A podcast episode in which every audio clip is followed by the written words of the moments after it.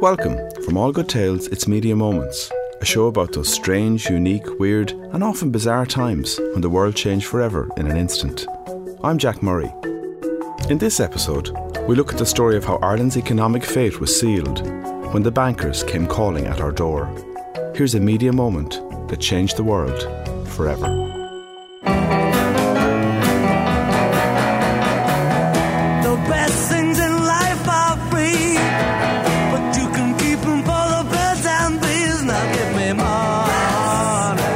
There comes a time when you've to stand up and be counted. You've to cut through the noise and shout stop. You've got to rise up and take control of the situation. This is about one of those moments. It's the 18th of November 2010. Irish Central Bank Governor Patrick Honohan is in Frankfurt for the meeting of the Governing Council of the European Central Bank. It's a dark, cold and damp morning. Honohan is there for the regular twice-monthly meeting. On the agenda on this day is the upgrading of their computer system, but he has far more weighty matters on his mind. He's troubled by the financial picture back home in Dublin. For the last few weeks, the storm clouds have been gathering and he's restless. He's just read the Financial Times and it put him right off his breakfast. He was governor for just over a year and was a popular choice for the job. He has a stellar CV. He has lectured in the London School of Economics, the University of California, and in both UCD and Trinity. He had served in the World Bank and for previous Irish governments. During the dark days of 2008, he proved to be an invaluable source of advice for Finance Minister Brian Lenihan. He developed a reputation as a straight talker, calling it as he saw it.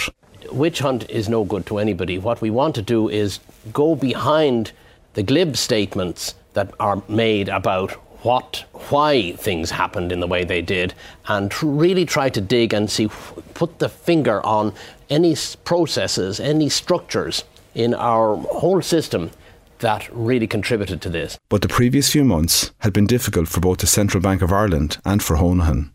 In September of 2010, the sticking plaster that was the four-year banking guarantee ran out and the pressure was mounting. At the annual International Monetary Fund meeting in early October, they had started planning for a possible Irish bailout. Brian Lenihan was sounding out what the rescue package for Ireland would look like. But all the time, nobody was talking to Middle Ireland. The mere mention of the word bailout was banned, and as the weeks passed, Honohan was becoming more and more concerned.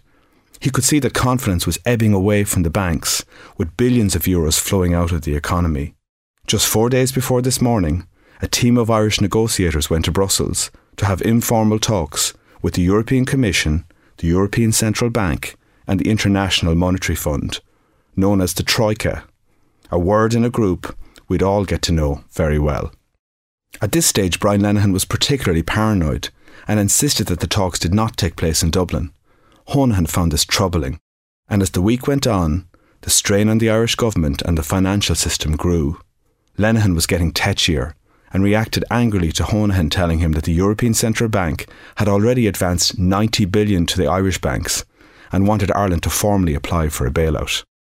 Adding more fuel to the fire, the Financial Times editorial appearing on This Morning spoke of a run on the Irish banks.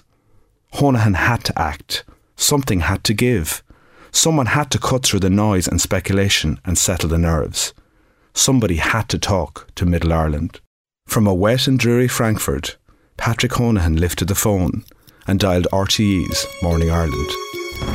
Good morning. It's 7 o'clock on Thursday, the 18th of November. On RTÉ Radio 1, this is Morning Ireland with Rachel English and Cathal Mac Coille. Today, the IMF arrived with a Taoiseach insisting they're not here to bail us out. The person who answered was sports reporter Des Cahill.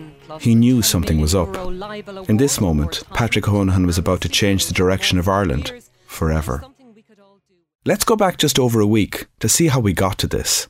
It had been a case of bailout. What bailout? There's nothing to see here. Move along, please. Every member of government, from the Taoiseach down, had been quick to deny any talk of a bailout. Brian Lenihan went on BBC's Newsnight and tried to mount a spirited defence of Ireland's financial outlook, but Jeremy Paxman wasn't buying it. Well, earlier I spoke to the Irish Finance Minister, Brian Lenihan. I began by asking him whether he could guarantee that Ireland wouldn't have to go to the European Union for a bailout.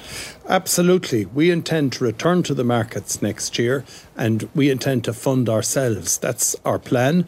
We have put our public finances on a sustainable basis in the last 2 years. Why don't people believe you? Well, it's not a matter of belief or non-belief with respect. Markets make their assessments, and they're entitled to do that. Yes, and their assessment is that Irish debt is very, very expensive. Then speaking on RTÉ's News, Justice Minister Dermot Ahern was particularly strong in his remarks. It is fiction because what we want to do is get on with the business of bringing forward the four-year plan, dealing with the budget, the first budget, which is the part of that, a very important part, and that's where all our energies are. Fiction, an outright denial. The following day, Ahern, complete with his hard neck, was trotted out again, this time with Minister of Transport Noel Dempsey as his wingman. It was a bright, crisp day, and the two men addressed the media outside Leinster House.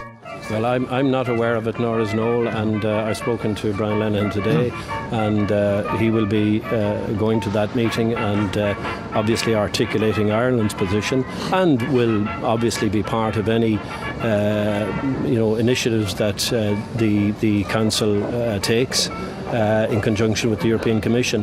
The main thing is, because of the pressure that is on the euro generally, it's important that member states work together and act together. Dempsey, who kept stum for the entire interview, save for a single no under his breath at the beginning, shakes his head in an exaggerated fashion as Ahern continues to deny the sky is falling in.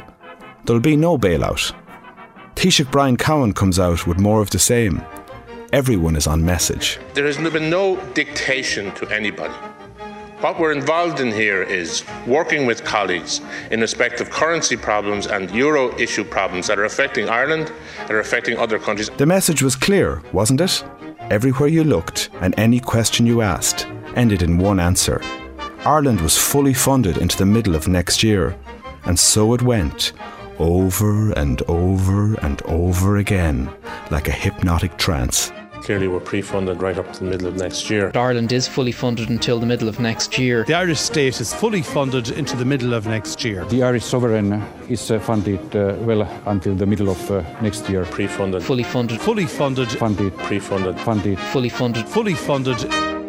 But what if being fully funded into the middle of next year was a bad thing? What if it meant there'd be no money left for anything on the 1st of July 2011? That's how the world was seeing it. But there was a collective state of denial, an unwillingness to recognise the stark reality. Let's go back to Morning Ireland. And you're welcome back to Morning Ireland. The time now is coming up to 23 minutes to 8 o'clock. Des Cahill is here with the sport. Good morning, Rachel. Reaction to Irish soccer team defeat to Norway in a moment. But first, minutes after Cahill finished his report, the phone in the newsroom rang. It's Patrick Honohan, said the voice on the other end of the line. Straight away, Cahill realised the significance of the call. He asked Honohan if he'd like to go live on air. Honohan confirmed that he would. Cahill took his number and ran into the studio. Patrick Honohan went live to the nation at 8:14 a.m. He was telling a very different story from the one we'd heard all week. Right, so are we then talking about a loan? It is a loan, yes. And you can confirm that they will be giving us a loan? Well, if it's agreed, of course, yes. And when you say if it's agreed, I mean, why else would they be here? Oh, exactly. I mean, the intention is, and the expectation is on their part, and personally on my part, that negotiations or discussions will be effective, and that a loan will be made available and drawn down as necessary. We were getting a bailout, a massive one. When you say very substantial, are we talking tens of billions, 60, 70 billion maybe? Tens of billions, yes. Tens of billions, yes. And there you have it. The word was out. It couldn't be unsaid now.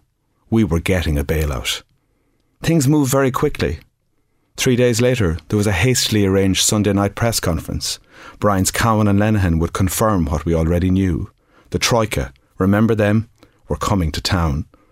A.J. Chopra and the IMF would become a familiar sight at government buildings, back and forth between the Merrion Hotel and the Department of Finance. Patrick Honohan's call to Morning Ireland didn't set the wheels in motion for a bailout. That was already happening. He just told the truth. The Emperor had no clothes. He didn't play politics or worry about bruised egos. Brian Lenihan was furious for what he had done. Honohan knew he'd be unhappy. He did it anyway. He'd had enough. He shouted stop. He spoke to Middle Ireland.